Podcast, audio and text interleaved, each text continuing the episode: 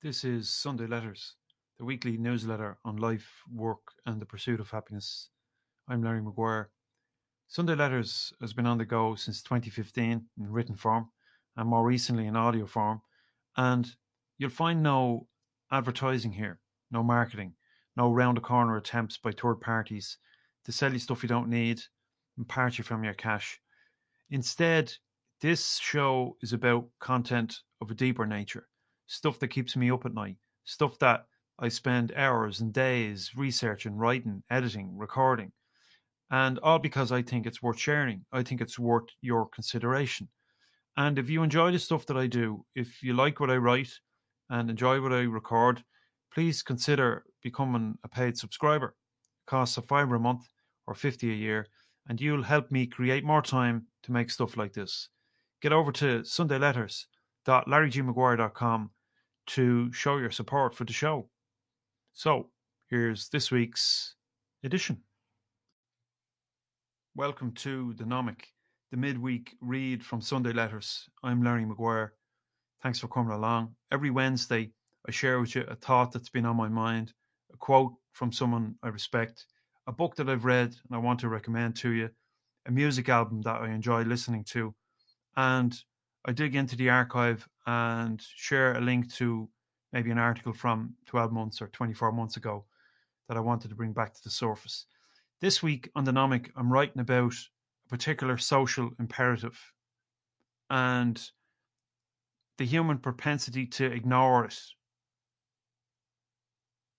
our willingness to be distracted, let's say, by TV, by nonsense on the radio, by, I don't know, you name it, Twitter, Facebook, or whatever. And I could be accused of being a little bit negative today, but there's no point, in my opinion, if you're bleeding from the neck, ignoring it. I mean, that tells me there's something wrong with you psychologically. Psychologically, you're you're ill, uh, and I'm ill. So anyway, I'll get into it here. I'm in conflict. I'm always in conflict. It's the nature of my reality. It's the nature of your reality too. To wear the blue or red jumper, have chicken, beef, or a bag of lettuce for dinner, addressing your own mortality, or trying to solve the Collatz conjecture. We live in a state of questioning. Life is, is an unsolvable puzzle, a paradox. Like an infinite Russian doll scenario, it seems there is no answer to be found. For if there were, what would be the point to life? I buy into the premise held by Eastern philosophy that says for every dark there is a light, for every up there is a down, for every yang there is a yin, and so on. Duality seems to be a fundamental property of what we call reality. Right now, however, in the affairs of human beings, there seems to be a decidedly lengthy period of darkness. We could argue that it's several thousand years old, and only in recent times has it become more pronounced technological advancement has brought about many improvements to our lives, but is it really all that wonderful? We've got iPhones and the internet, MRI machines, and the Mars rover mission. You can turn the heating on from your mobile phone and video chat with loved ones on the other side of the world. It looks and feels great on the surface, but we get a sense that there's something funny going on. We're amused and entertained to such an extent that we can't see we may have been duped look a bit closer, and society takes on all the attributes of a lipstick pig. Technology is bringing an end to work as we know it, and is yielding an increasingly command over our emotional states via digital devices.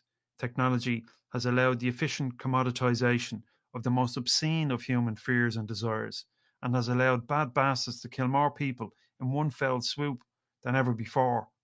Some even argue that the current pandemic has been biologically engineered for the purpose of population control and deliberate cooling of global markets.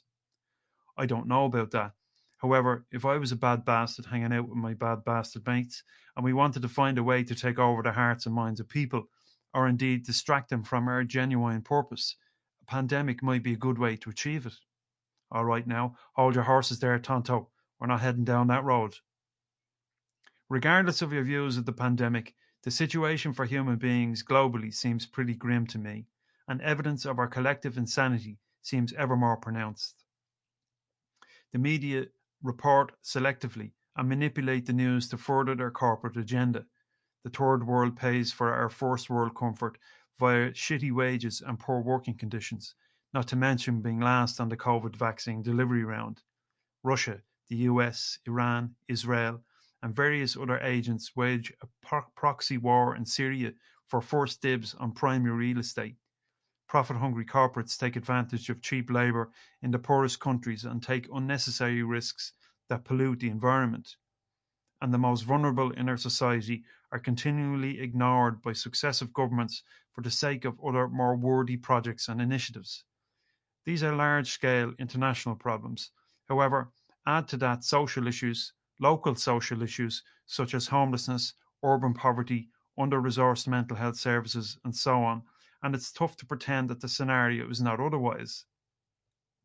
Of course, human beings do many good things for one another, but I wonder are those things merely vain attempts to redeem our otherwise destructive nature? It seems to me that we are a primitive and dysfunctional species.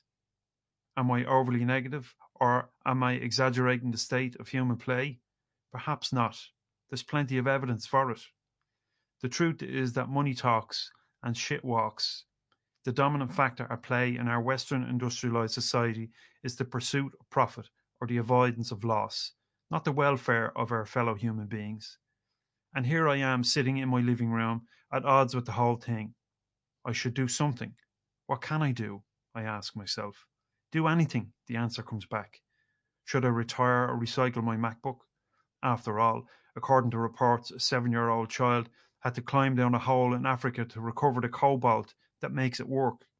Maybe the only way to truly extricate myself from the entire mire of capitalist system is to pack up the family and move to a remote part of northern Canada. But then I wouldn't be able to rant on the internet to you. I'm not angry as such. I'm just at odds with it all. I'm split.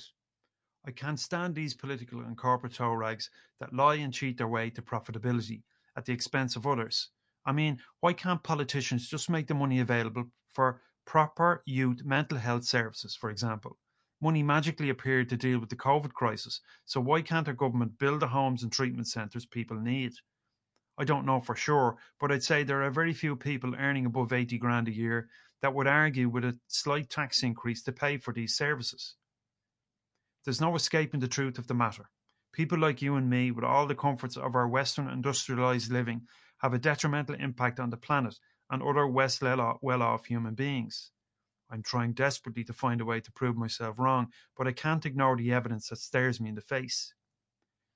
In an almost unrelenting flourishing of neoliberal hyper positivity, certain well meaning groups suggest that we focus on the positive.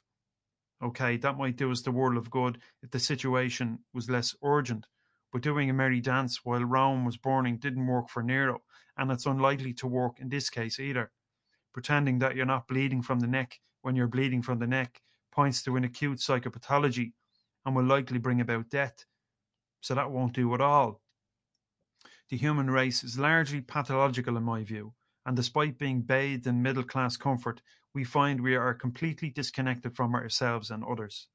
All of this materiality, the pursuit of which we have made the rest of the world suffer for, serves not to help us, we are anxious, depressed, neurotic, and dysfunctional in so many aspects of our privileged lives, and I am not sure it's really getting any better. So we can think positive all we like. Those positive thoughts don't help us ultimately. Generally, I'm not particularly eager to categorize myself, but recently I'm drawn towards social democracy. If I am anything from a social perspective, I am a humanist socialist, as laid out by Erich Fromm in 1965 According to Fromm, the humanist socialist ideal is the belief in the unity of the human race and humanity's potential to perfect itself by its own efforts. Strict capitalist ideals, which play out in the corporate legal imperative to deliver shareholder value, flies in the face of that principle, and it is that with which I find myself at odds these days. And to the point of today's thought, the weight of it all can leave us demoralized and somewhat helpless. But we have to do something, otherwise, they walk all over us. Who walks all over us? The people we put in charge of things, They are the ones we afford responsibility to oversee and administer our affairs, and when they don't follow through, we must hold them accountable, even if they'd rather not listen to us. After all, they have their own agenda and don't need the distraction. Most of them don't follow a social imperative, they follow an elitist capitalist one. Ordinary people get in the way of that. I'm not talking about rioting and wanton destruction on the streets, although sometimes that's necessary. What I'm talking about is a political and social activism. So that's something I'm examining now. To be passive, to merely shake my head from the comfort, comfort of my couch while browsing Twitter will no longer suffice. I should finish by adding we tend to give pigs a bit of a raw deal, don't we? Take away our painted up exterior, and maybe they are more civilized than we believe ourselves to be. Thanks for listening to today's issue of Dynamic. Uh, it's out every Wednesday, and you can listen on Substack or indeed read on Substack, uh, or you can listen on your favorite podcast app, whatever happens to be. Google Podcasts, Apple Podcasts, Spotify. It's it's all those platforms you'll find the show. Sunday Letters. Uh, read the article at sundayletters.larrygmaguire.com. And uh, if you like what I'm doing, recording, writing, and you'd like to support it, uh, please consider becoming a paid subscriber. Costs about five or a month, fifty a year, but until the end of April, you can get it for four quid a month. That's forty a year. That's a bargain, if you ask me. Uh, so that's it. That's all I've got for you today. I'll see you next Sunday. Take care until then. All the best.